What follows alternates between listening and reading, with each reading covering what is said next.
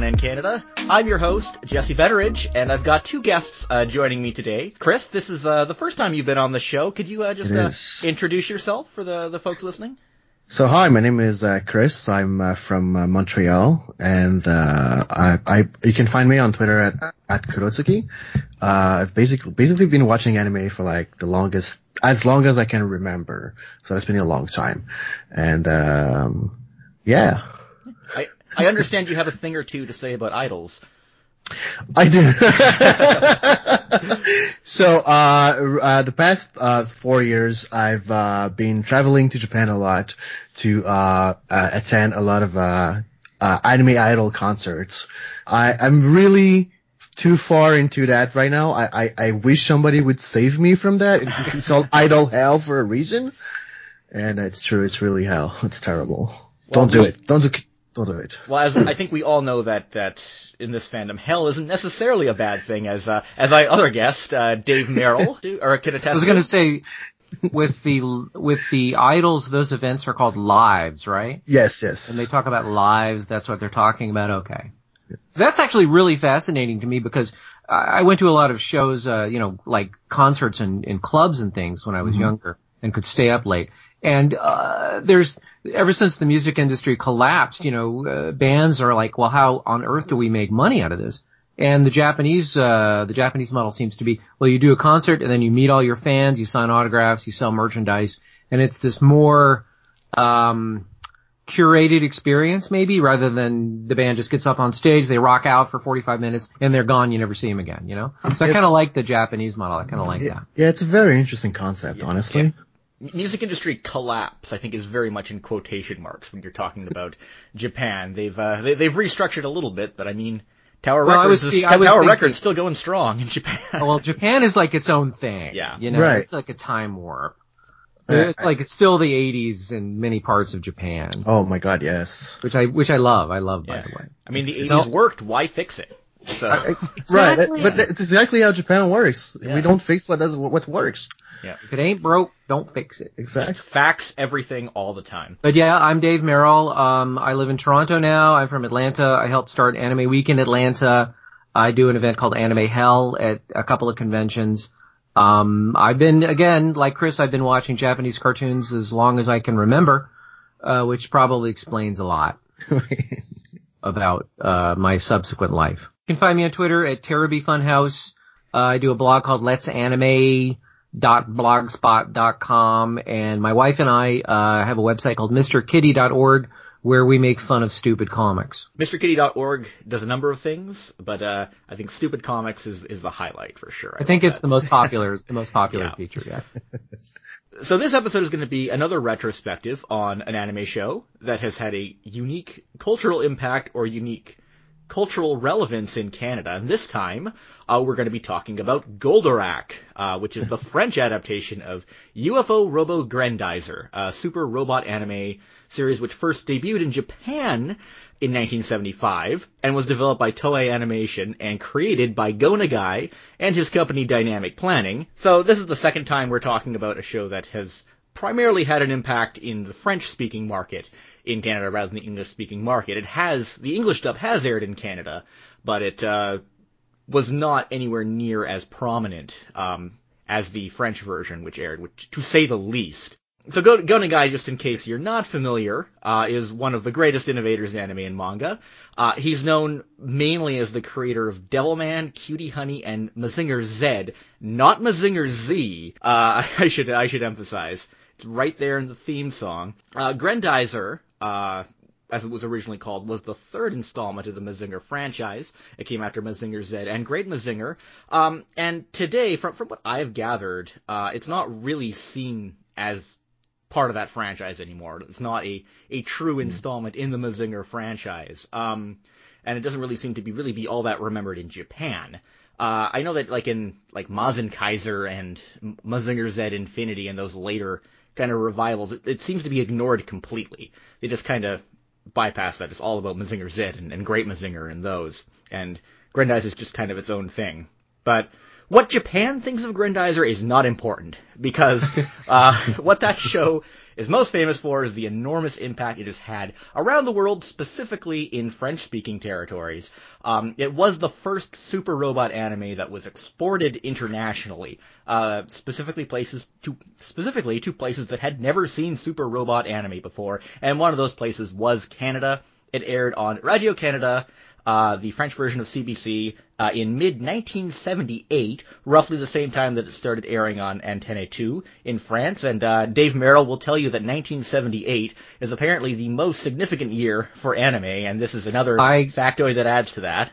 I make a pretty significant case that it is the most, uh, it's the greatest year of anime, or the anime's greatest year. And I don't honestly there's a case to be made for it, but you can also, you can make that case for a lot of other years. So please don't take that as anything other than completely subjective opinion on my part.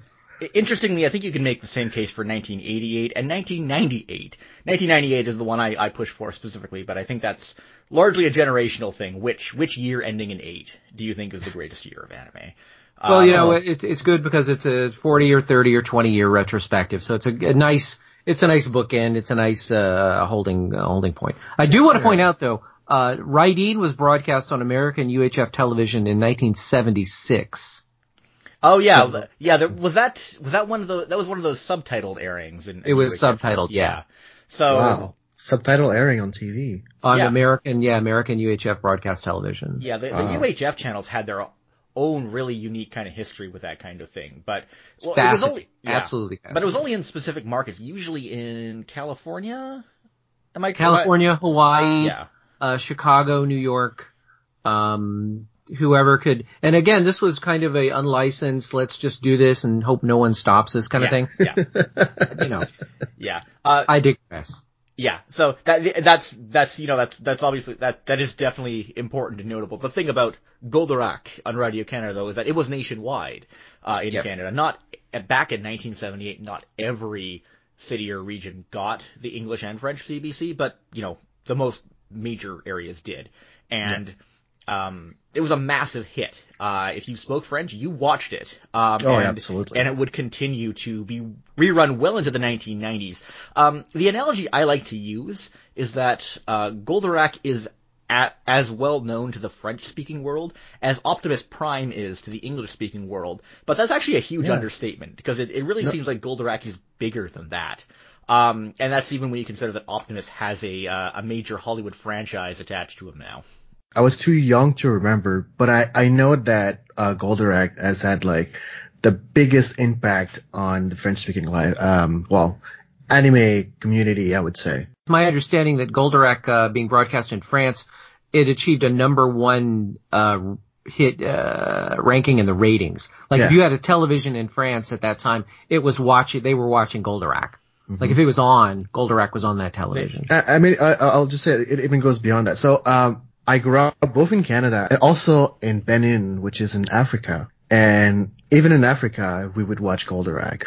Mm. Now, was that was that local broadcast television? Yes. It would. It, uh, it, they would. Yeah. They would get like uh, the the French version of it, obviously, but everybody watched it. See, and this is absolutely fascinating to me because, uh, you know, I'm an English speaking guy. You grow up thinking of English speaking television as like you're just not aware that there's not only uh, francophone television in France, but in Quebec, and there's uh, many many countries uh, around the world that's yeah. French is the language, and they all need television, and they all need cartoons, and where are those cartoons going to come from? Where where all cartoons come from? Japan, right? Japan, yes, yes the, the, the best cartoons of 1978, that's for certain.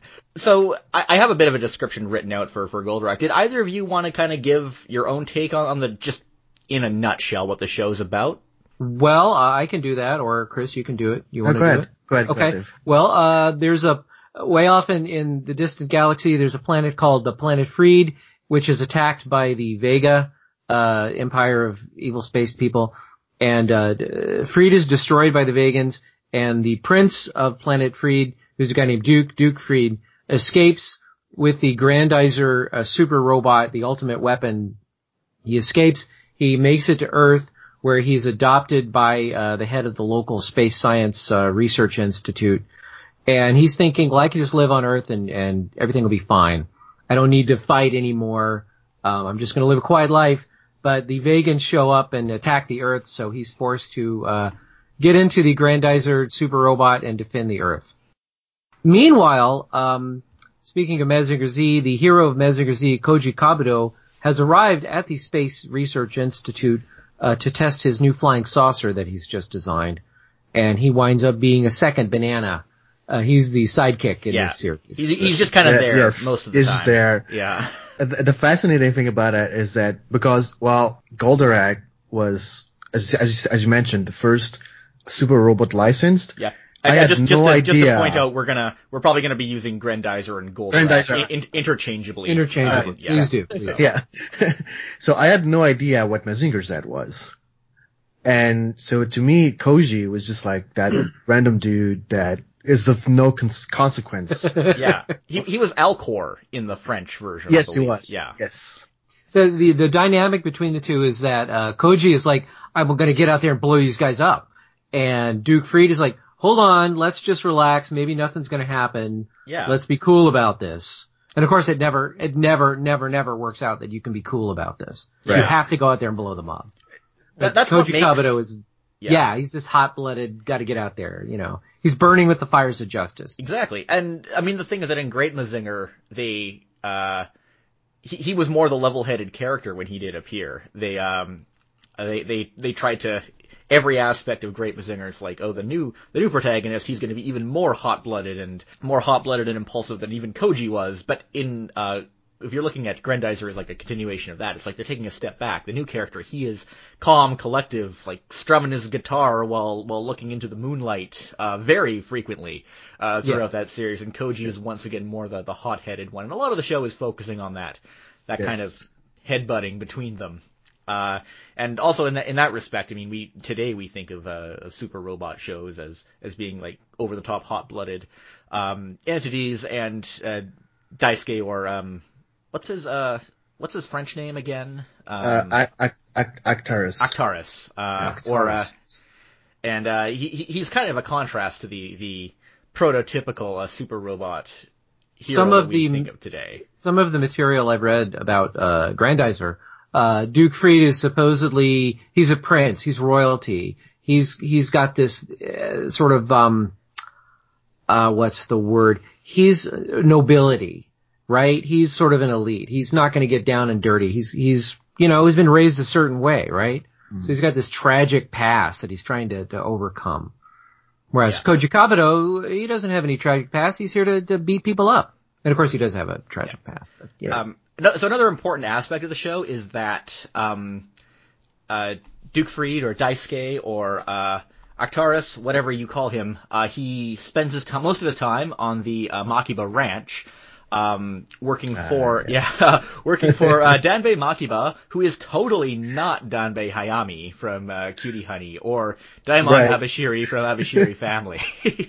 uh, he is exactly the same character, only this version uh, is not a killer and is not super horny all the time. Um, he's probably the least horny version of uh, of that character, but he's he's that same like little scraggly looking uh, short old guy that if you've seen two if you if you've seen any two Go Nagai works, you've seen this character pop up uh, in them. So Yeah. often. and it's kind of funny because um, Grandizer was bait was originally started as a short film uh, that ran during those uh, those Toei um, film festivals that uh, that travel around the country back in uh, Manga? Matsuri. yeah Was it? exactly Oh. it, it that's how it started and the it has the same basic idea but the characters are all quite different it's called the Great Battle of the Flying Saucers and in that one uh, Grandizer is called Gun Tiger um, Gat, and it's Gat Tiger. Gat Tiger. Gat Tiger. Gat Tiger. Yeah, Oh. and I, I I kind of, you know, conceptually, I kind of like the designs in that version a little better. But I found it funny that uh, that the owner of the ranch, the Makiba Ranch or whatever they called it in that version, he's a completely different character design. And like, but when they went to retool it into to, into Grandizer, and uh, they just figured, eh, you know what? Let's just let's just draw him as this guy. We know how to draw this guy, so we'll just put him uh, put him back in. And uh, I feel like I feel like Grandizer is a definite improvement over uh, Uchu Enban Daisenso, as they call it, it's a little the great- catchier.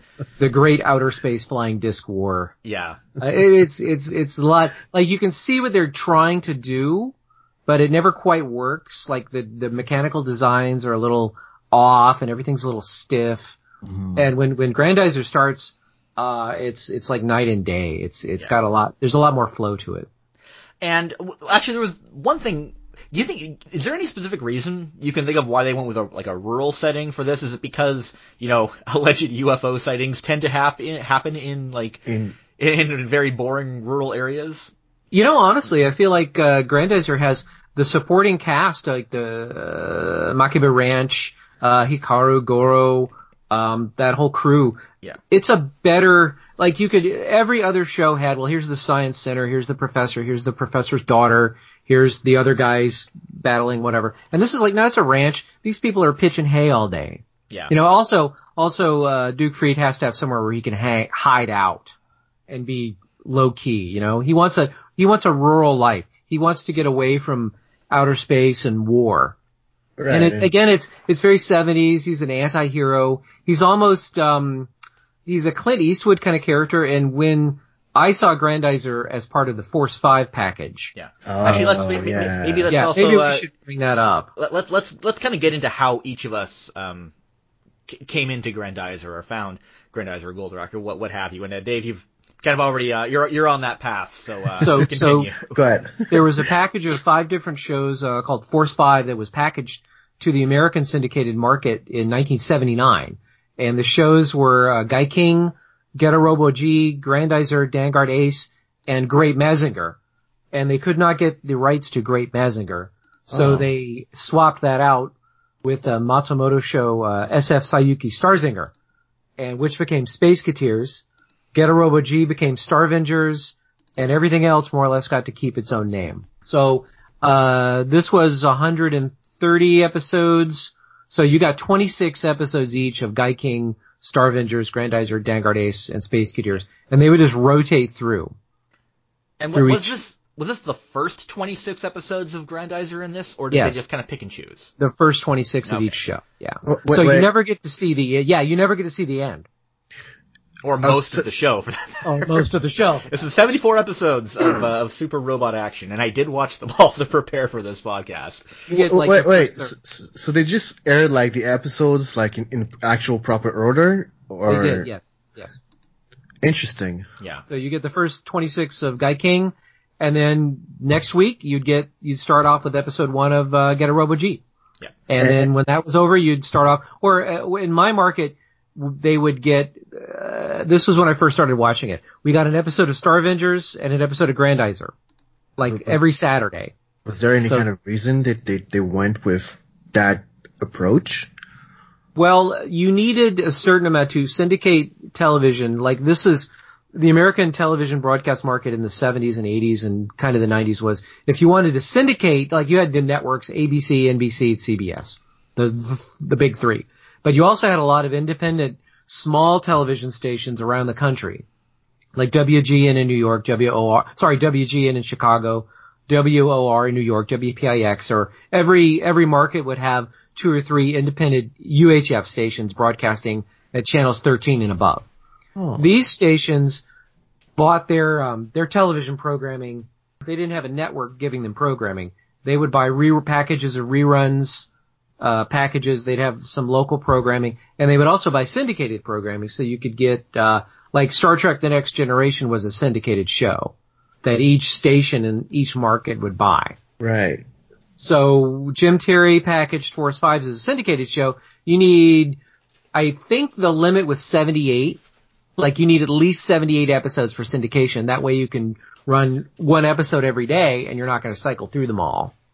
So 26 episodes each, you get 100 and, what is that, 130? You get 130. And that's plenty, plenty episodes. You're going to cycle through that. It's going to take you a long time to cycle through 26 epi- uh, 130 And episodes. this version, Oh. yeah, this version, Force 5, along with that version of Grandizer, it did air uh, in Canada as well. Uh, but it was only, I think, in like one market in Ontario in the early 80s. I uh, I don't know where it was I'm sure uh, Cameron Archer is like listening to this and yelling the answer. Yeah, he's like, it was on this right now." station. Yeah, But I know uh, it it, it yeah. aired on. Um, It was really It- obscure. It uh, what's fascinating to me is that I, I watched it in Atlanta on W uh, WANX channel 46, and they would show two episodes of Star Avengers. Uh, sorry, two episodes of Force Five, and then they would show an episode of Star Blazers. And I've got some episodes taped off of Boston television, and during the end credits, they have an announcer saying, "Stay tuned for Star Blazers." So I guess Atlanta was not the only market trying to slot in. Here's 90 solid minutes of Japanese animation for the kids, you know, Yeah. every Saturday. Yep. And uh, This- Chris, how did you? Uh, what's your background with uh, with Goldorak? Well, as you mentioned, it aired on uh, Radio Canada in French. So I, I, as a, as, as a kid, I, I, I watched, I used to start, I, I, wa- I started watching it on Radio Canada and then, uh, we moved to Benin. So I, I, well, when we went to Benin, like, because, uh, Grandizer was, uh, it was part of, uh, as, well, as far as France is concerned, it, it was, um, it was part of a show called, uh, Club Dorothée. And Club Dorothée had the dominion on everything that is Japanese animation in France. Ah. Now, I, I always thought that Club Dorothée was in France only. Was it uh, did like was it pa- packaged along with it in other countries as well? So what they would do is they would uh, uh, air part of Club Dorothée on um, um, local tele- TV in Africa. Right. I see. Yeah. What time of day would they broadcast it? Oh, it's definitely in the afternoon after school. Uh, school uh, uh, kids would come back from school. Okay. Yeah. So, so yeah, no, it was, but, but I, I, I vividly remember like watching it and, uh, on Radio Canada. It was, it was amazing because, uh, everybody knew about, uh, well, Goldorak. Like, I, even parents knew about it because that's Yeah. all the kids at school would talk about, you know? And I remember like every, every kid, uh, pretending, it, it's, it's a funny thing, like, uh, every kid would pretend to be, well, the robot. You, instead of being the guy who pilots the robot, you know? So they would be like, I'm Goldorak. Yeah, exactly. I'm and everybody, you. exactly, because because Goldorak had that um uh, special attack, which was um uh, in English it's called the, the Screw Crusher Punch, Yes. and everybody, every kid would like want to do that attack, you know. It, it, Did you it- it have really, fights on the playground to see who got to be Goldorak? Obviously, yeah. and and that's the funny thing about the the older 70s Super Robot shows is that the the robot was very much a character. Uh, Character, yeah. as well, which is what kind of distinguishes it from the the, the stuff from the 80s and 90s. But uh, actually, this this would have been in the 90s. Uh, Yes, that was in the 90s, early 90s. Yeah. Oh, so, okay. So, So we're this is a this is a this is a, a, a show that has been entertaining school children for like 15, 20 years at this oh point. yeah, Yeah. yeah, That's And- fantastic. Yeah, and as Chris highlighted, like, and as we were alluding to before, Goldorak is one of those things where, like, everyone, you could, he- like, people will talk about Goldorak. It's something you hear about on, you know, mentioned in, in media or, or pop culture, and when it is referenced, it, like, everyone knows what it is. It's just completely ubiquitous. That's kind of how I've gathered the, the cultural knowledge of, of, or importance of, of Goldorak is in Quebec. Jesse, I, I think I mentioned this to you uh, the last time we were in Montreal. We went to La Belle et la Boeuf. Uh, Aye. pardon my pronunciation. Uh, they have they have a Goldorak burger. yeah.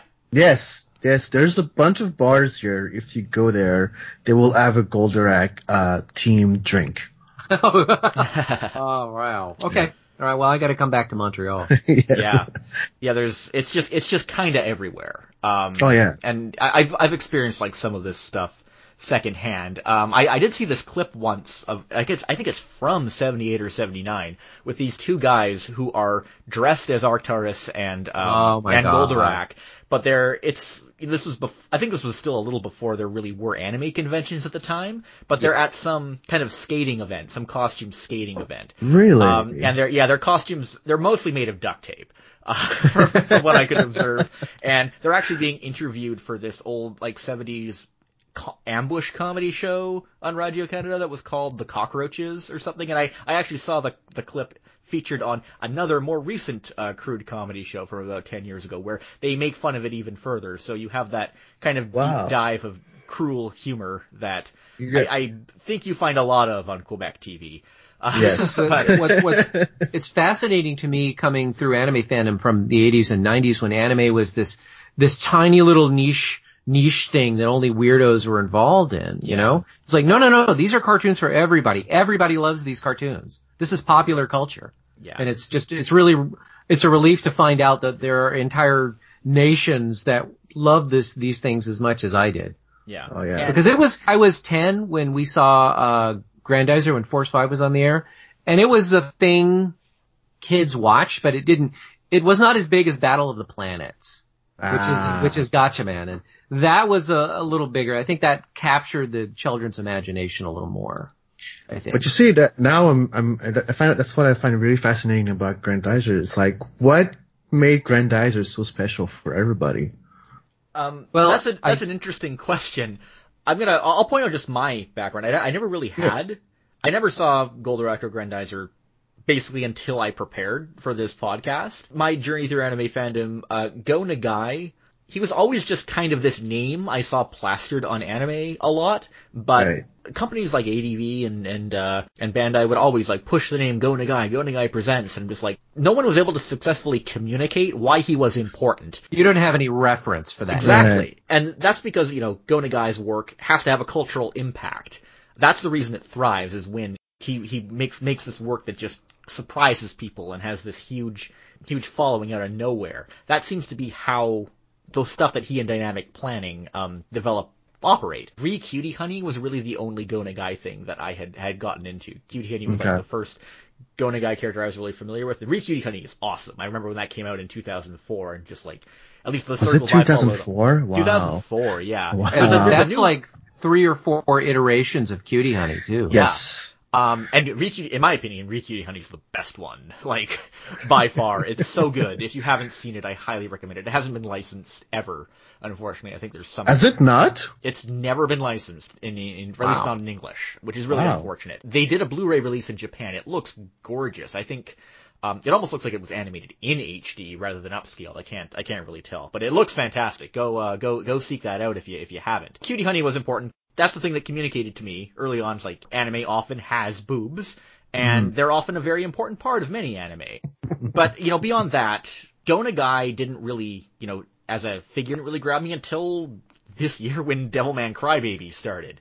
Um, Oh. and I think Devilman Crybaby is important because that's in English speaking North America. That's really the first time that a Go Nagai series has had that kind of impact that makes his work resonate with people and gets interested in his stuff because It's it's a work you don't have to have seen anything prior to that. yeah, Right. exactly. It's- it stands on its own and yet it maintains the spirit of the original. It doesn't look anything like Go Nagai's artwork, but it maintains that spirit uh perfectly. Go Nagai jumping on points are really rare.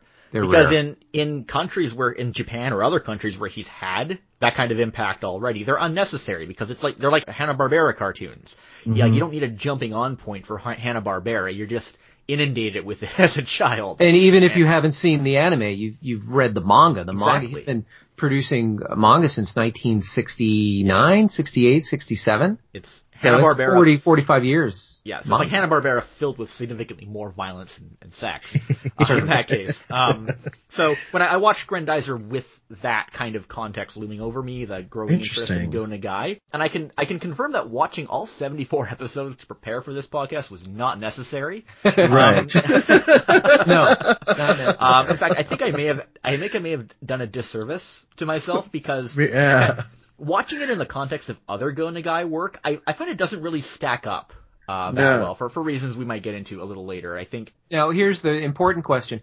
Have you watched seven, 96 episodes of Mazinger Z? I have watched uh, some of Mazinger Z. I have not watched. Have the you whole watched 52 episodes of Great Mazinger? I have not. No, I've Like, watched because also you have bit- to look at bit of that, Grandizer in the context of the super robot world of 1975. Yeah. Yes. Um, Where I- you can't take it out of that, that context, I yeah. think. And and likewise, it's pretty much impossible to recreate the the sensation of like seeing Goldorak on TV as a as a French speaker in Mm-hmm. like the late seventies, eighties, or early nineties, and like having never seen anything like that before, and having nothing It else to compare it to. Well, yeah, It, it's- yeah. it helps to be 10 years old. I'm going to It, say it that. also helps. It's, yeah. yeah, it's a I, I can't I can't create that kind of controlled environment, unfortunately, No, for uh, for no, uh, I- I- capturing I- I- experience. Yeah, I, I don't, I don't think it aged well.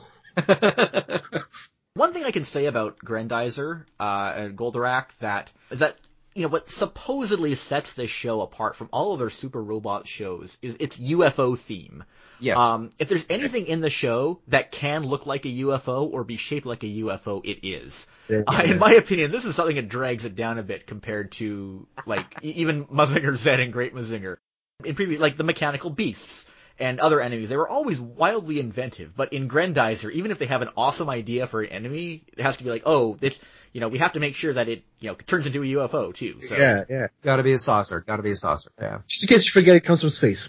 It comes yeah, from it- space. It, comes from space, so it has to be saucer shaped. It, it's essential. It's like it's a fire breathing dragon, but you know, a fire breathing dragon if it were a UFO. So Made up of little flying saucers that all stack made up of together. little- yeah, that's that's about as as innovative as they get. There are some there are some good ones uh, in the show, but they're they're rare. I find. I did go back. I did uh, in preparation for this. I did go back and dig through a few episodes trying to find out. You know, I'll get some characters' names correct. And did I really remember that correctly? Is there really a character whose face splits open and his wife lives Yeah. inside of his head and comes out and yells at him for a while and then goes back in and his face comes back together? Like yeah, that's General Gandal or uh, Yeah. Minos, I think he Yeah. is in the in the Yes. French version. Um, in the English version, he's General Bellicose. That's his General okay. Bellicose. Yeah, Okay.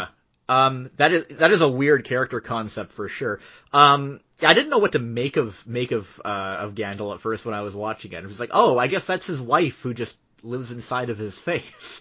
That's his Um, wife who lives inside of his face. Yes. Yeah, and uh, conceptually, I think the character's just Go Nagai or who, whoever designed him at Dynamic Planning just wanted a way to t- to top um, Baron Ashura from Yes, Mazinger's yes. Like, well, instead of having a split man woman face, why don't we have the woman pop out of the man's face like a cuckoo clock? And obviously, they never explain why the character is that way, or they never really even give any context to speculate about it. But now that I think about it, like we never really learn much about married life for um The for, vegans. for, no, for, for no. vegans. Yes. So, like, maybe this is just what happens that when you get married, the woman shrinks down and goes inside of your face. Lives And- in your head. Yeah, it lives inside of your head and just pops out every once in a while. And like, uh, like in, in the later episodes, uh, we discover that Duke Freed was in love with, um, the, the Vega Lord's daughter. So like, maybe if they had consummated or, or, got, or gotten married, she would have just shrunk down and gone inside down. Duke Freed's face. Yeah. And, and that would have been, um, that, that, would- that would have been how they went on living from there. Um, it is worth pointing out that they start to retool the show a lot around like episode, uh, incidentally right when Force 5 ended around episode 27 and they, they change it so that Lady Gandal does not Yes. her, like her entire body doesn't pop out. She's just a face under his face. And I don't think there was any plot reason for that. I think they were just having mercy on the animators. I was Because- reading the Wikipedia says that there was an explosion Yeah. and Gandal's face, uh, he had plastic surgery on his face and that's the result of that surgery. Oh, that is that is a retcon. that is a total retcon. They came up with that like like probably after the show had Sure. ended. It's like, yeah, that's Yeah. that's why it happened. Why not?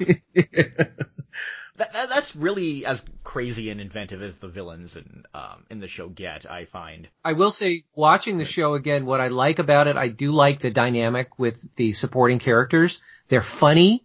Uh, I think, uh, Hikaru Makiba, she works well as a, as a Duke Freed girlfriend, you know, and who knows what's going on with that. Um, I like that Maria Freed shows up halfway through the show. As the sister. Yeah, yeah, yeah. She's like, like the space girlfriend, right? It's like, for uh for for or, or kind of the No, no, uh, ambiguous Koji- space Koji girlfriend for Kabuto. Koji, yeah. Right. Koji Kabuto's space girlfriend, right? Yes. Yeah. And there's also Banta who is um not boss. Yes.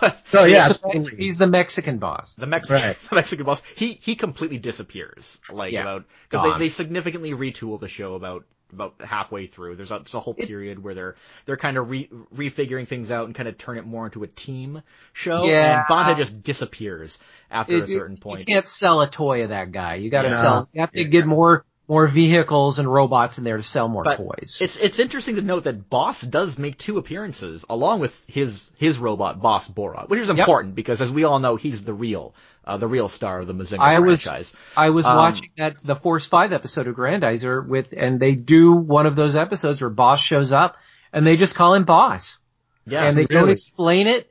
They don't. this is the thing about watching Grandizer when I was ten. I had never seen Mazinger Z. Right, right, exactly. I had Same. no idea who Koji Kabuto was. But like, who is this friend of his? Why does his friend have a robot? What on earth is happening? And they just go with it. You just you just Yeah. accept it. And it also the his second appearance basically confirms that he's in love with Koji too, which is I, I thought was fantastic. Um, actually, Chri- Chri- Chris, I'm curious. This is something I was curious about. How did they handle? Do you remember how they handled Boss in the French version? I wasn't able to kind of I wasn't able to decipher that. I'd be honest, I do not remember at all. Okay. They just call him Boss in Force Five. They just call him Yeah. Boss. Boss, yeah, no. I, I, I just, I remember him being like Bonta, but Bon, bon, yeah, Bonta, he's the same in like the, the French and Japanese version, but Boss, who is the proto Bonta, um, he is, he just, he just kind of shows up because they need something to connect it to, to Mazinger. And both of those episodes are a lot of fun. I, I found those earlier episodes to be pretty weak, um, with Grandizer overall. mhm. It takes a while to get up to speed. Yeah. yeah. It, it, it's very like, if I feel like, uh, 70s anime where, uh, they, they drag on a little bit and then it starts to pick up by like 20, the 20th episode. Yes. Well, it's you know it's seventy four episodes. Right. But right. it's So Here's it also- long. It also, it directly followed, um, Great Mazinger, which Yeah. directly followed Mazinger Z. And I, I just found it weird because I, I, watching, you know, I, I didn't see all of the, the shows that preceded it. I, I will eventually watch them, but I found that Grandizer lacked a lot of the energy that Mazinger Z had. Like when you're watching Mazinger Z, um, I mean, okay, it's well known as being like the first anime and manga to feature a giant robot being piloted uh, through a cockpit, like we're all used to now. But what I found really actually made this show unique is that it's completely batshit insane.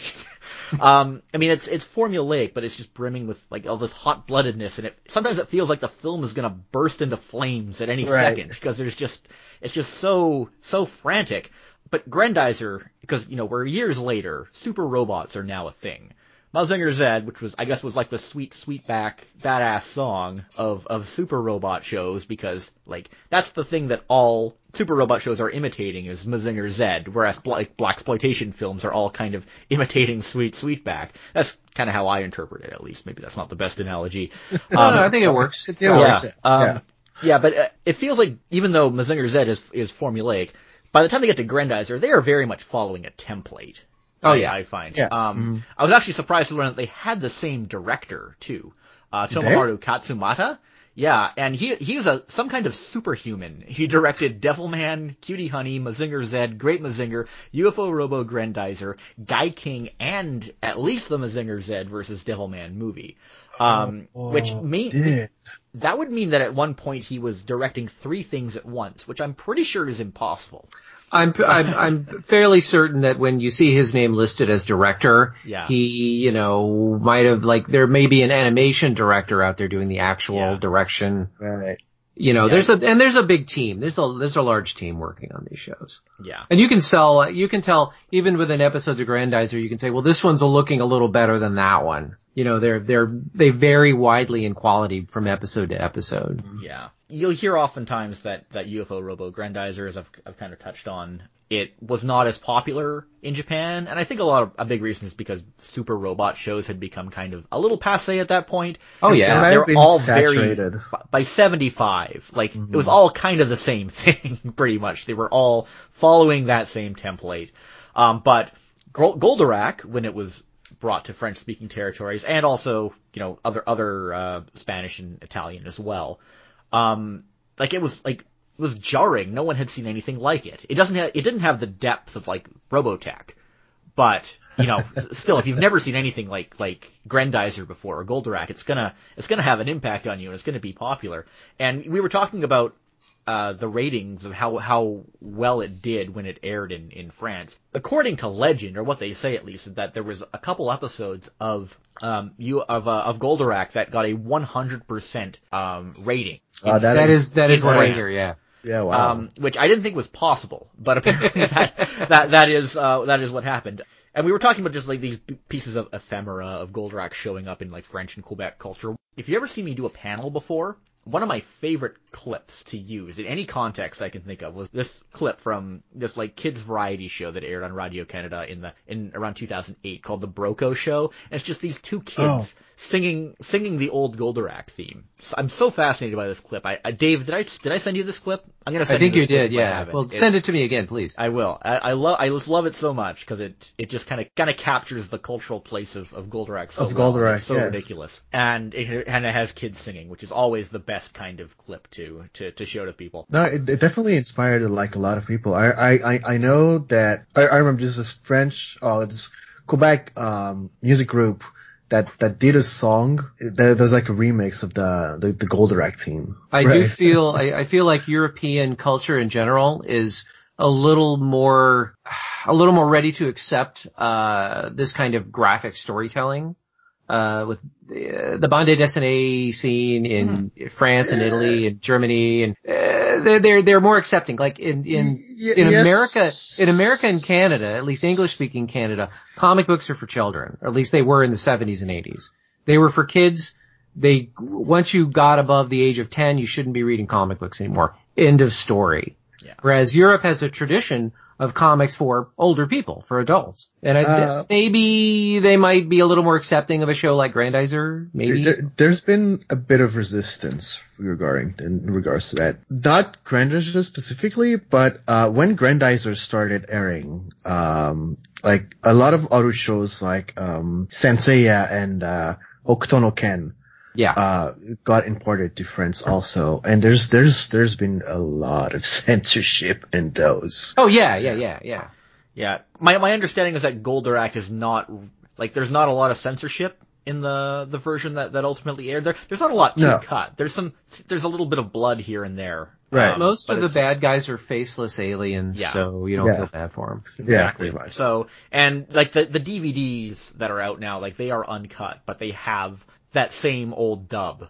that aired on TV back in the 1970s. Which still blows my mind is that the, that they're able to preserve those French dubs Those- yes. and and put them on bilingual DVDs, which is just unheard of in uh, in the English speaking market. You do as soon as you do an uncut bilingual release, you have to you have To to redub the whole thing. Yes. Um, and I, I, that's what I really like about the French um, preservation. But one thing I noticed, and this is going back to what I was talking about with the theme song, any version of Goldorak, the French version you find floating out th- around there now, at least everything I was able to find, it does not have the same theme song that played when it aired on television in Quebec and France back in the back in the original airing. There there are two theme songs for Yeah. um, Goldorak in French. Yes. Yeah, because there's the the one you'll find now on the DVD releases. It is a dubbed version of the Japanese song, essentially. But When Ah. I watched it in the 90s, that was the that was the theme song I knew. that was the theme song. that was the theme song I knew. Là-haut, très loin dans l'espace, entre la Terre et Vénus, le ciel garde encore la trace du prince Actarus. Interesting. When it first aired, it had a different theme song. It was that theme song that the kids in that clip are are singing. This is this So it, confused it me doesn't sound first. anything like the Japanese Yes. theme song. It's No. completely different.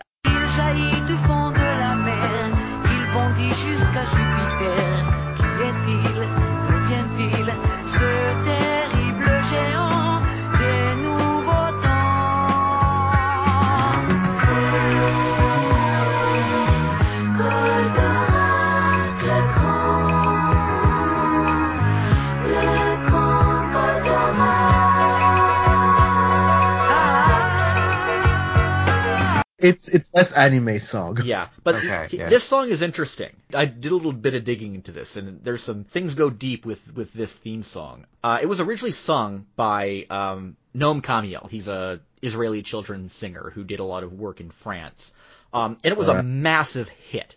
Uh, it was a testament to how popular Goldorak was because, like, the single for the that original theme song that aired on TV in both France and Quebec back in the in the 70s. Um, it sold four million copies. It went four times gold, and a large part of that of what's why of why that is is because the penetration of the show was so high, such as, you know, reaching 100% of the audience, which is um, a ridiculous rating for any show to get, even back then. Um, and it was one of the first cases in like the Western world where it started to become understood how the extreme reach of children's television could be a huge moneymaker for the music used in those programs. And here's the interesting part. Noam Kaniel's producer was uh, this plucky young go-getter from Israel named Haim Saban. Saban, yeah, yeah, yeah. Uh, and then after this Goldorak song became a huge hit, Saban, he went on to work on Ulysses 31 and and a couple of other uh, productions in, in French and and anime co-productions. And then he went on to do American cartoons like He-Man and the Masters of the Universe and a few other things in the 80s. He would eventually move on to like the X-Men cartoon and you know ultimately go back to Japanese stuff with Power Rangers, which is what he's well known you- for. Um, You know, a little side note about Saban Yeah. is, uh, I, I love that guy. There's, uh, there's, a lot of problems it's- it's with, a- with, with Saban, let me tell you. yes, yeah, of course. there was he was interviewed for a, a French economic TV show uh, back in 2004, and and the entire interview is it's absolutely fascinating, and unfortunately there's there's no it, it, there's no uh, English version or subtitle of it, but I, but I think it, it's it's very interesting to see the way he did the things he did and and how a, a lot of the like Power Rangers and everything, we, we kind of like, we all own it to him. And it's just really fascinating to see how he proceeded with those. Always looking for that next number one hit, right? Yeah. Yes. Always trying to get that next single. when people are talk always talk about how music gets replaced in um in anime, and I believe with the actually the original Goldorak airing, um, it did have the original Japanese music, which was by Shinsuke Kikuchi. He's probably be- he's better known as the Dragon Ball Z music guy. Personally, I, I found the music to be a pretty weak uh, part of of Grendizer, especially compared to Mazinger. Um, the worst part is that Ichiro Mizuki doesn't do the theme songs. Um, and it's just, it's not the same thing when you don't have that guy See, uh, singing. see, I love that Grandizer theme. Yeah? I, I do love it. When they broadcast Force 5, they used, for the opening credits, they used the original Japanese music, just, uh, they took out all the audit, the, the vocal tracks. Yeah. So Oh. it's just an instrumental. And I, I was in, I was in, uh, grade six at the time, and I was in the band, and I played trumpet, and I was trying to play the, uh, parts of that Grandizer theme song on the, my trumpet. I, li- I liked it so much. I think it's got a lot of, uh, a lot of punch to it. Pretty Absolutely. good song. Yeah. It's, uh, Yeah. But, You know, it's a really good song. yeah. But, yeah, so, but, I mean, the original, that original French dub, it still used the same music. And Albator a year later did replace the, the, its The music. theme song? It, its, Yeah. its whole background music. One thing that really goes unappreciated or unmentioned a lot is that a big reason why music gets replaced isn't because the show's recut so much. Um, a big reason is because of royalties. Because when you Exactly. compose the music Yeah. and, and spread it around, you, you pick up royalties. And that's, that's kind of Haim Saban's whole thing. That's his claim to fame. And it, it kind of started here with that huge Goldorak hit and, uh, the observation of how far children's television can, can, can penetrate when it's on television. So, I, I found that really interesting. And, and in a way, it shows how even, even though the, like, the direct success of Goldorak in French speaking markets didn't carry over to English speaking markets, it still influenced the English speaking market in so many ways, just not quite as directly. Maybe we'll just kind of step through the show itself. Obviously, there's not a whole lot to summarize when it comes to uh, to uh, to Grandizer. Uh, or it was, it was very villain of the week. It is. I feel like if, if you want the Grandizer experience, there's a short, one of those manga Matsuri films called, uh, Grandizer versus Great Mazinger. yeah, Yeah. yeah, And it's 25 minutes long. You don't need to have ever seen any, either Grandizer or Great Mazinger. Great Mazinger, yeah. It's nicely animated. Uh, You're in and out in 25 minutes. yeah. Uh, it's got a lot of explosions. Yeah, that that said, I mean there there are a lot of there are a few standout episodes in in Well, uh, in Grandizer. But I mean I had to watch all 74 episodes to find them. I I mean I'm tempted to say like, "Oh, I could pick out like the 12 best episodes of uh of Grandizer. You can just watch those." But I mean those are my those would be like my top 12. Yeah. And if I had followed someone else's list, like I would have, I would have missed out on some of the episodes that I enjoyed uh, a lot. But even then, they're not, you know, they don't stand out as much as a lot of those Mazingers that are, or, or earlier episodes. Like if you're a hardcore, um, Super Robot fan, you've probably already watched this show. If it's something you're just kind of getting into, maybe this isn't, there are a lot of shows I'd recommend before Grendizer, I think. Well, Um, you know, no one has to commit to seeing every all 74 No. episodes. You can watch uh, an episode here and an episode there when you want to see some super robot action. You know, there's not a commitment. I don't want to make people think Yeah. that this is something they have to buckle in for, you know? Yeah. Um, I, I will say like the like the early episodes, like the first 25 episodes or so, um, I find they they are very repetitive. Um, I I, I kind of found those ones harder to get through. Um, eh, the show got more interesting. Um, kind of uh, around I think episode 23 when Hikaru or Vin, Venusia, uh, she was in the French version. She finds out about Daisuke's identity because his his his identity is a secret from everyone at first, and then it Right. gradually people f- find out. It's hard to keep track of who knows at uh, at certain points. Um, It's just like Batman. yeah, yeah, It's, it's very much well, and this is a, another thing that I think uh, you know he had the secret identity. Uh, he shouts his name, and his his uniform comes together. Yeah. There are different exits for the Grandizer saucer to go out of. It's usually route, on it's usually Route Seven. Usually of the time. Yeah. Yes. there's this great transformation. I don't say transformation, but it's this combination sequence where he goes in and out of the saucer. You know, it, it's Yeah. got like all these trappings, these pseudo-scientific trappings of the super robot genre. Yeah. And this is the kind of thing that you really like when you're 10 or 7 is you want to see that, that transformation every week. Mm-hmm. You want to see him go down, down the leap, get in his little rocket sled, go through It- that tube, I love leap that in animation. the air. I love that. Yeah, yeah, His beautiful. entry Yeah, animation. it's There's this great. great, It's great. kind of rotating shot when he's running out a hallway. He jumps to this chute, jumps on this little bike, and then transforms. I can hear the music, right? And then Yeah, enters yeah, the, the cockpit. It's that that bit of animation is so great. When you see stuff like that, like you really get a sense of why this show resonated or was such a big deal for people outside of Japan when it did air. Because that looks mm-hmm. phenomenal for something from like 1975, 1976.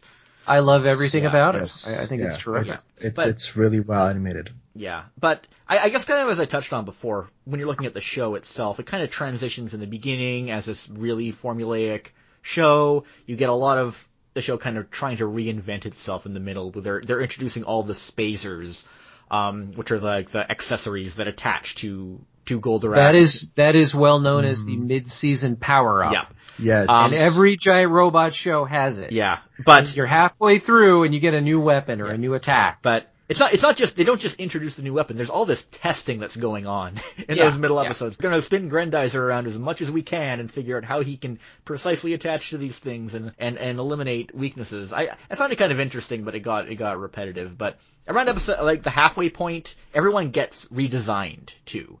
Um, suddenly everyone has a popped collar.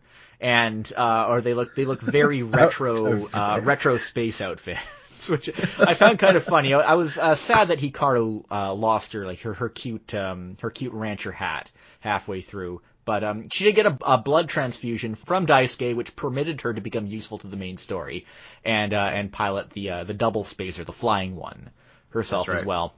And then that culminates when uh, when Duke's sister Maria Fleed uh, joins up with them, and they become it beco- it becomes a team show at that point. You have the the Grendizer slash Goldorak, the three Spacers, which um, all connect in different ways. Um, I'm curious. I, I know you guys have seen varying portions of the show. I don't think anyone's. I think I'm the only one who watched the whole thing recently. But how do you feel the show, Yeah, the direction it went in, how it how it evolved? I think Dave kind of implied he likes the earlier parts better than the. What I do like about the later part of the show is I, I want to say it's Shingo Araki doing character designs. Mm-hmm. And I really, really, really like his character designs. It, you know, he worked on Rosa Versailles. There's this, uh, this delicacy to the characters that is completely at odds with a Go Nagai, what a Go Nagai thing looks like. So it's getting a little more baroque, a little more detailed, maybe a little, a little more feminine, a little more feminized to our eyes, but it works. It works really well, I think. Daisuke is like considerably prettied up. Um, Yeah. Like Yeah. going from that original movie to the manga. The manga is interesting. It's very short. It's only like five chapters and the last chapter just- really? yeah, the, the last chapter just goes for broke with all the like child mutilation that we expect from, from Go Nagai too. But- Go Nagai, yes. And then, and then Daisuke is, uh, is prettied up even more in the anime, and then more as it goes along. It's it's kind of, I, I understand he was very popular in um in in female dojin circles. uh, Exactly. in, uh, in Yeah. I mean, long hair, pretty eyes, Yeah. obviously, yeah. Hey, look at Saint Seiya, right? Yeah. And that's that's uh, that's uh, very popular with the ladies. Yeah. And and Chris, what what what do you feel about the direction? Which portion of the show do you think? Honestly, best? I, I, I like the, the, the first part better because as, uh, when I watched it, I was like, what, um, six, seven years old. Uh, Monster of the Week was amazing to me. yeah, Monster of the Week is the most, um, is the most amazing concept. You could, it's always Monster of the Week, but yes. uh, This yeah, is what kids want to see. They want to see like No, exactly. the monster going to come out. You know. But but a monster of the week that that doesn't have like a, a more complex plot. You know, it's just like every every week there's a new monster. It's like oh, just we got to defend ourselves. You know. So, get, getting a little more specific, are there any episodes, specific episodes that you remember or uh, or really stand out to you? Honestly, Yeah. if I had to say, I would say the death of um, I forget her name in Japanese. Uh, uh Vigalia, the, the daughter of um, Vega, yeah, Yeah. yeah, Yeah, Yeah. near the end. near Uh, the end. yeah. Yeah. That was a I good, that was a good one. Yeah. That was really sad as a as a kid. That that really it, it marked me. You know. Wow. Yeah, you can kind of see why uh, Force Five only did the first 26 of each of these shows because the the climax of these shows generally involves uh, some death. Yes. Yeah, actually, if it, if Force Five cut out at 26, I think that would have been right before the first general, um, who who in the Japanese version is called Blackie. Uh, I think in the, uh, uh, or I I mean, maybe we can we can err on the side of caution and, and uh, romanize that as Bracky. Um, he's uh, Hydargos in the, in the French version. I'm not sure what he was in Force Five. Is he the guy with the big head? Yeah, the pointy head. Yeah, I think he's Commander Ding. I think Yeah. that's what they call him. Anyway, he, Commander he, he has a quite a memorable and kind of horrific death sequence in episode, I think, 27. Um, it was a, which was a great episode. Um, but I can, I could see it cutting short right before there. I think there was a little, little more blood than usual in that one. Anyway, since I, I, I watched the whole thing recently, so if there's nothing else I could, uh, I could show for it, it's, I can highlight some of my specific favorite episodes. Within the breadth of 74 episodes, Grandizer has a lot, is very reliant on recycled plots. Um, in fact, the the one Chris mentioned, um, that is one of multiple episodes where a former lover of of of Duke Freed's is, is being controlled and has to uh and is, is being conflicted between uh, how they felt about him and having to stab him in the back. Or I, I think there was a, a couple more episodes where it's just conflicted former friends of Duke Freed being sent back uh, by the vegans to to take him out. So you're you're getting that repeated a few times. There are frequent episodes where the where the vegans try or vegans try to uh, exploit some kind of natural resource or phenomenon in order to provoke mass destruction on Earth. Um, I think they use earthquakes, flooding, snowstorms, uh, sunspots, basically anything you can think of. Uh, there's an episode about it in in Grendizer. Um, but there's one uh, type of episode that was used frequently, but I think not frequently enough, and that is episodes that involved exploding animals Oh. which happens a couple times. There's there's this great episode where they they all go to like a, a water park and there are like these animatronic sharks that are being sent out against people, but Koji gets control of the the sharks and uh, he uses them. First, he chases people out to evacuate the area, and then he. he doesn't need the sharks anymore, so he just blows them up. And there's this fantastic animation of these sharks exploding that I will never forget as long as I live. and there's there's another uh, episode. yeah. There's another episode later on where um, the vegans use exploding swans to uh, to, to it. It start the episode starts out with this unbelievable sequence where two guys driving a train and then suddenly they see this swan coming and it crashes into the front windshield. It explodes and the entire train just flies off and derails. It's unreal. Um, and I think we needed more of that in Grandizer, more exploding animals. Apart from that, um, there's a great Christmas episode early on. It's a pretty strong take on the whole Little Match Girl story. oh um, yeah, yeah, yeah. Yeah. Yeah, I I found that one pretty sweet. I liked it. I liked it a lot. Um, I think the like technically best episode it was episode 44 uh, is what I have written down here. Um, about there's this young man who's investigating past alien activity on Earth, and he actually gets killed but his sister winds up willingly getting herself like possessed by this um by some kind of weapon. I, I can't remember exactly what it was, and she actually becomes the main enemy at the end of the episode. Um, 'cause Oh. They actually they they actually kill off the general um, who they're fighting against. He's he's he's killed halfway through the episode, and the rest of the episode just focuses on her story and her uh, and her twisted kind of kind of revenge. It was really surprising. Um, it breaks the Grandizer format a lot. Uh, it has some of the most interesting um, enemies as well. Um, they they don't they, they're actually one of the only robots that don't follow a UFO theme. They're like these robotic wolves that they fight against, and they all Right. like uh, attack as a pack. That really stood out for me. do and interestingly, this yeah, I looked up the director. It was directed by Hiroshi uh, Shidara, who is the uh, he directed Candy Candy. Oh, which I really? Wow. Yeah. That was a kind of a standout episode right there. But yeah, for the most part, the show the show's pretty uh, it, it it's fairly repetitive. Um, but you know, there's a few when you when you dig through the whole thing, there's a a few that stand out. But of course, nobody nobody should actually be expected to sit through the whole thing to find to, to find their their favorite their favorite episodes or episodes they may never be exposed to otherwise. But I mean, I guess that's commercial art for you.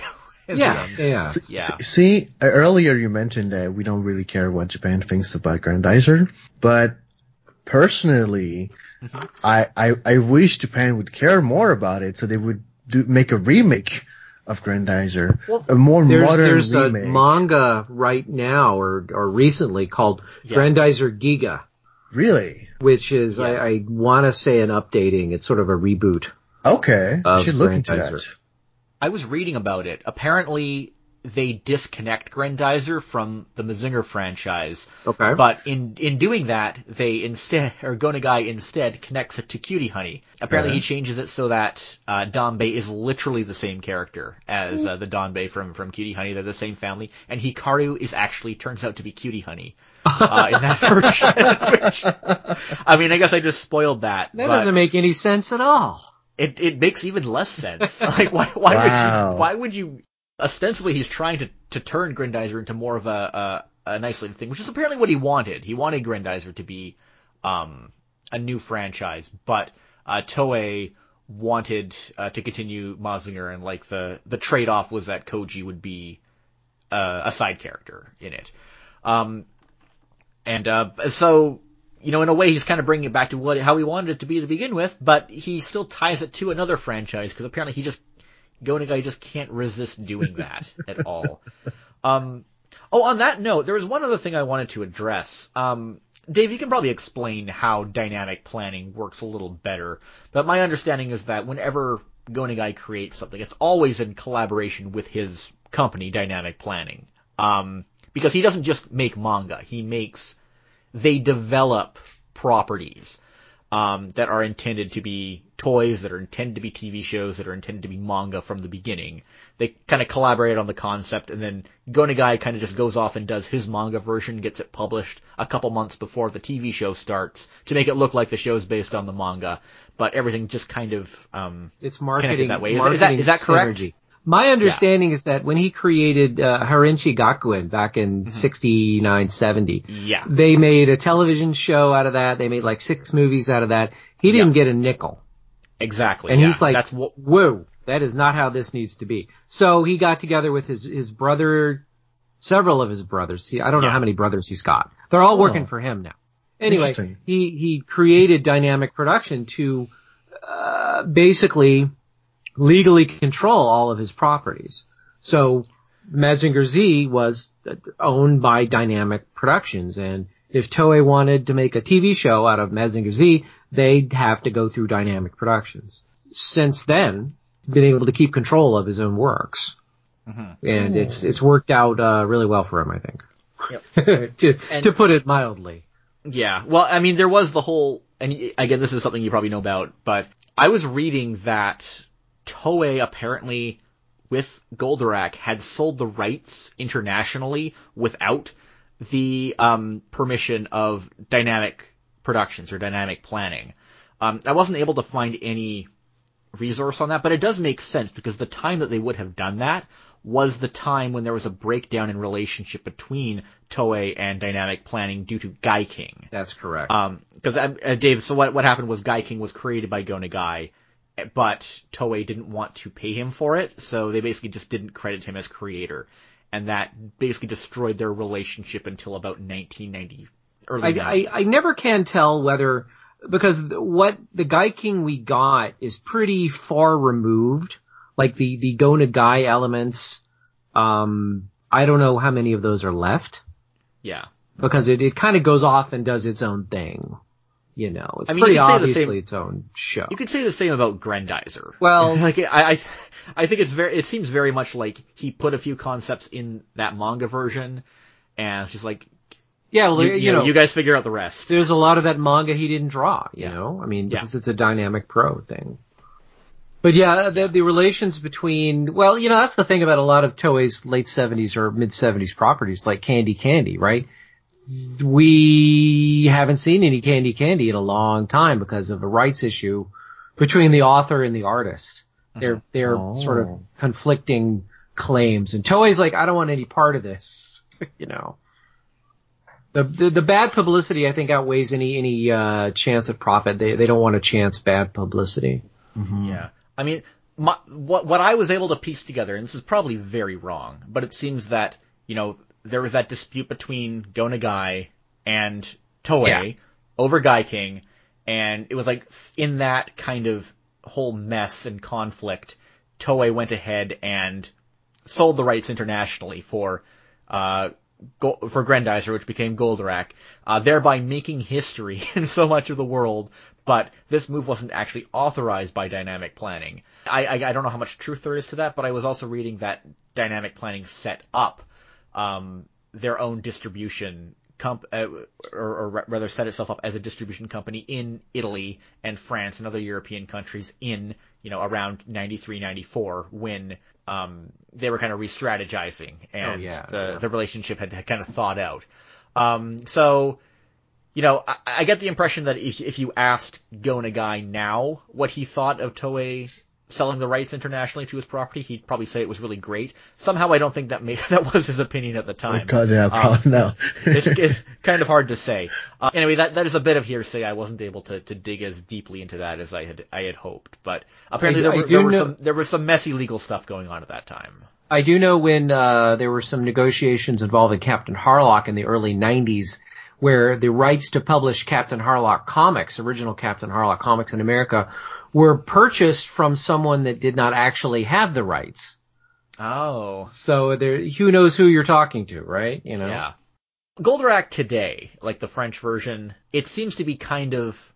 I don't know, Chris. What would you say? Do you think that Goldorak, with how you know big and popular it is in Quebec and other French-speaking areas, do you think it factors into the modern anime fandom at all, or do you think it is something that's kind of divorced from all of that? I think it's. I, I, I would say that's uh, probably divorced because um uh the new generation. I mean, I, I based it on the new generation of uh of anime um fans, and and, and I would say uh because Gold Goldorak kind of stopped airing after the nineties, right? Yeah. And uh, Radio Canada kind of stopped airing anime, and, and, and it just never found the success it had again. I, I remember they briefly tried to air Dragon Ball at some point, and it just it never picked up. Actually, they never finished airing that show. So the new generation of anime fans just they probably don't even know about Goldorak. So there's no, there's no, um, there's no impetus in the anime fandom, the French speaking anime fandom to try to learn about what happened, like older anime, classic anime. There's no interest in anything before the 90s. As far as Canada is concerned, not really. Interesting. I, I, I think it's a little different in France, maybe. Yeah, Yeah. And, and, and, and France is very much different because uh, uh, anime is so big there. You know, anime and manga is there. There's such like a, a it's, it's like they're part of the culture. You know. Yeah. But it's it's kind of sad because it was it was just as big in Quebec. It uh, was. back back in the 80s and early 90s, but it just stopped. I mean, and a big I- reason is because Radio Canada stopped airing it. Exactly. I mean, people haven't forgotten about Goldorak. Like by generation, we have not forgotten about it. Actually, even recently in Montreal, uh, uh, somebody did like a huge graffiti of uh, Goldorak on a, a, Nice. a wall. It's it's it's amazing. So somebody took a, uh, a video of it. Like I, I could send it to you later. But it, Oh, yeah, yeah, I'd like I'd see love that, to see that. Yeah. Uh, but uh, yeah. So so my generation, we have not forgotten about Goldorak. Al- although I, I did find cases of well friends who've I'd never heard of it before. Yeah. But, uh, no, yeah. So so the generation after me, they they they that, that's fortunate, but they don't know about it. Wow. Yeah. Um, and I understand now. Could, could you paint a little bit of a picture of what anime fandom is is like in like French speaking uh, parts of Quebec now? I understand that a lot of people watch um, just watch English Crunchyroll subs. Crunchyroll. Yeah, yeah. Crunchyroll is really big here. I, I think they have some stuff in French, but a lot. of They add stuff in French, but it's just so much more convenient to just watch it in English. Yeah. The impression I get is that French Canadian fandom, it's kind of around the periphery of the current English language fandom rather than being its own distinct thing. Right. Does that make sense? So, so that, yeah, so, so I Yeah. think one of the things that happened at some point is that, uh, because, uh, all the, the, the French, oh, the French, uh, TV channels that would be aimed at younger generation just never aired any Japanese anime cartoons.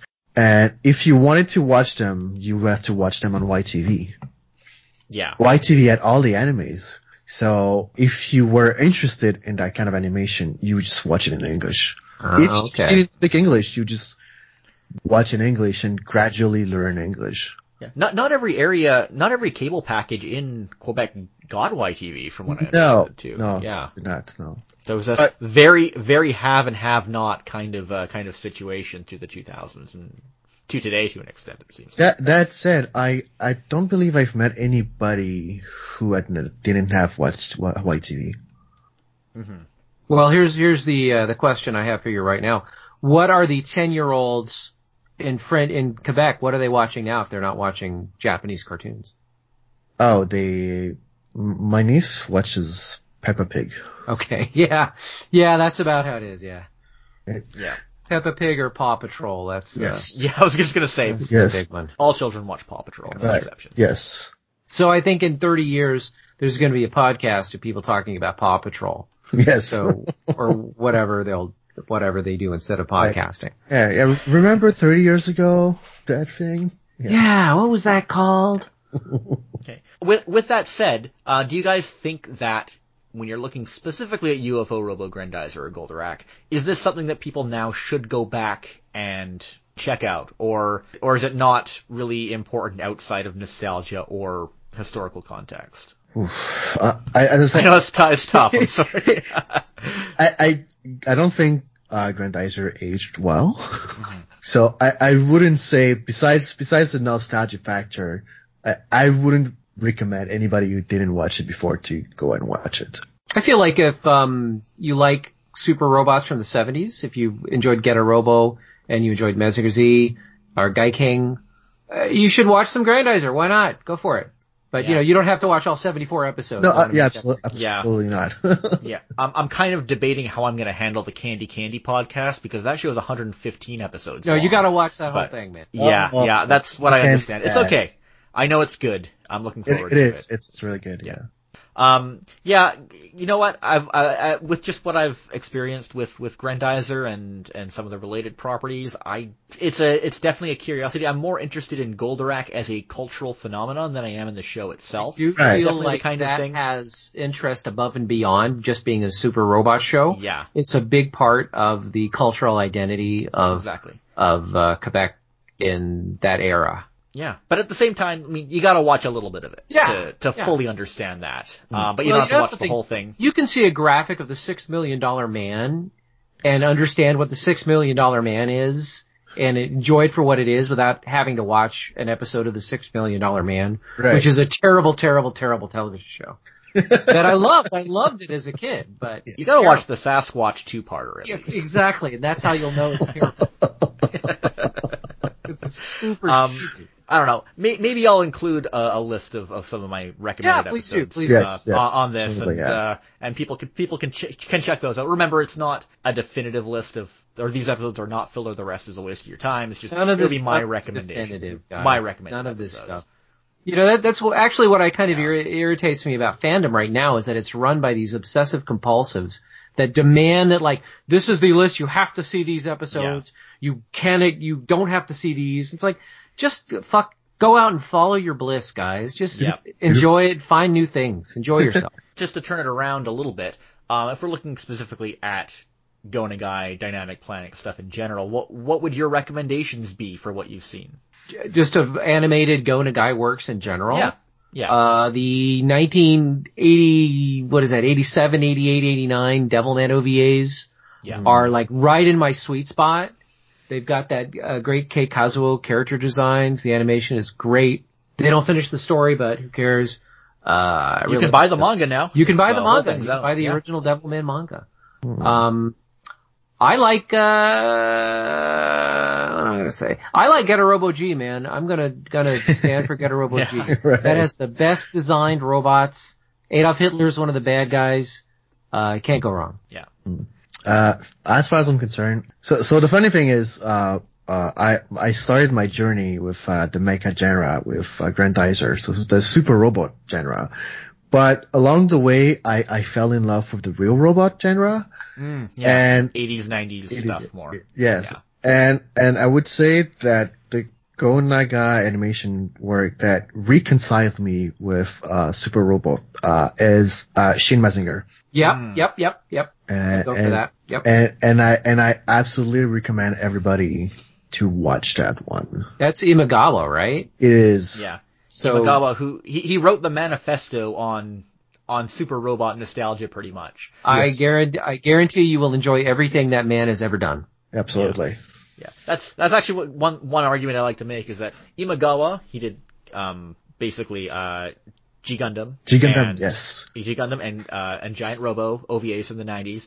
Um, he basically invented what he invented the nostalgia of the super robot and everything we think about it. And I find that Grand, Grandizer doesn't fit into what he's created. No, no, no, think- No, no. Yeah, and I think that that's that's kind of why it looks like an odd duck when you look back. I'm going to tell you this right now about Giant Robo, and this is completely off off course.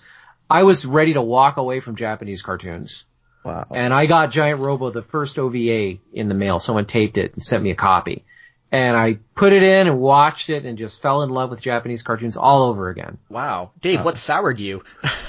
well, it was 1980, whatever, right? I mean, it was 1990. hmm There was so much terrible, uh, it was just just boring, uninteresting. You know, and it was mostly me getting to be 20 years old. You know, it's like I have other things to go do.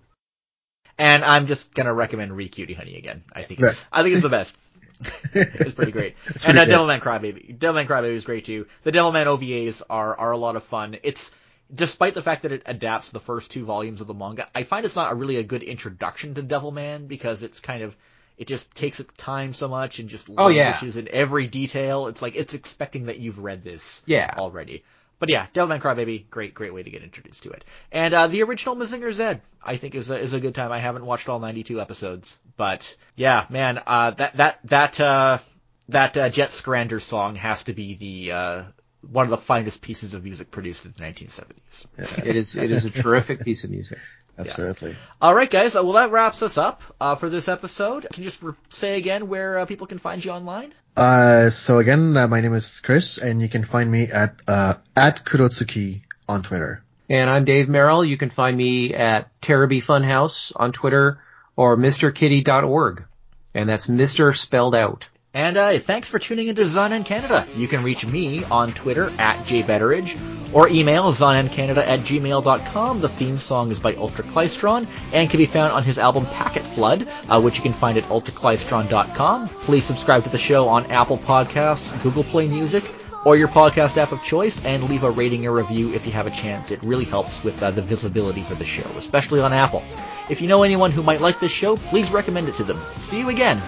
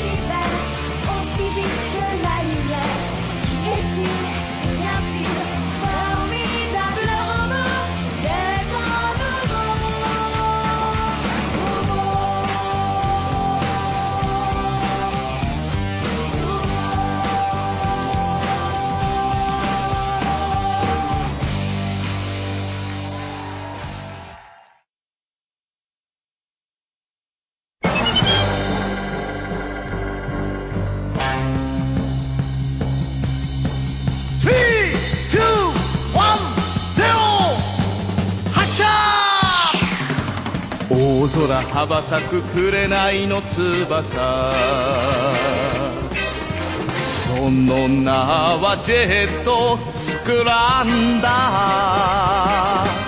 新たな命が燃えるマジンガー Z スクランダー。クロスでドッキング。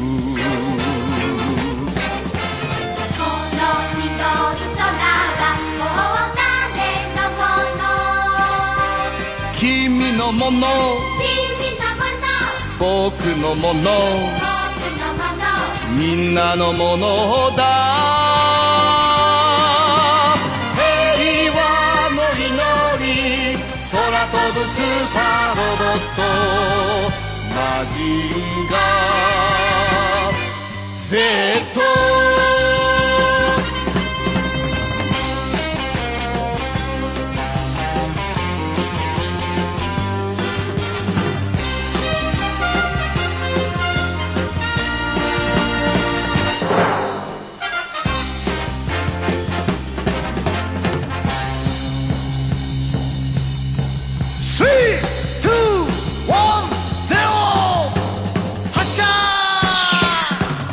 悪を蹴散らす空飛ぶ翼。その名はジェットスクランダー。正義の心が燃えるマジンガー Z スクランダー。クロスでドッキング。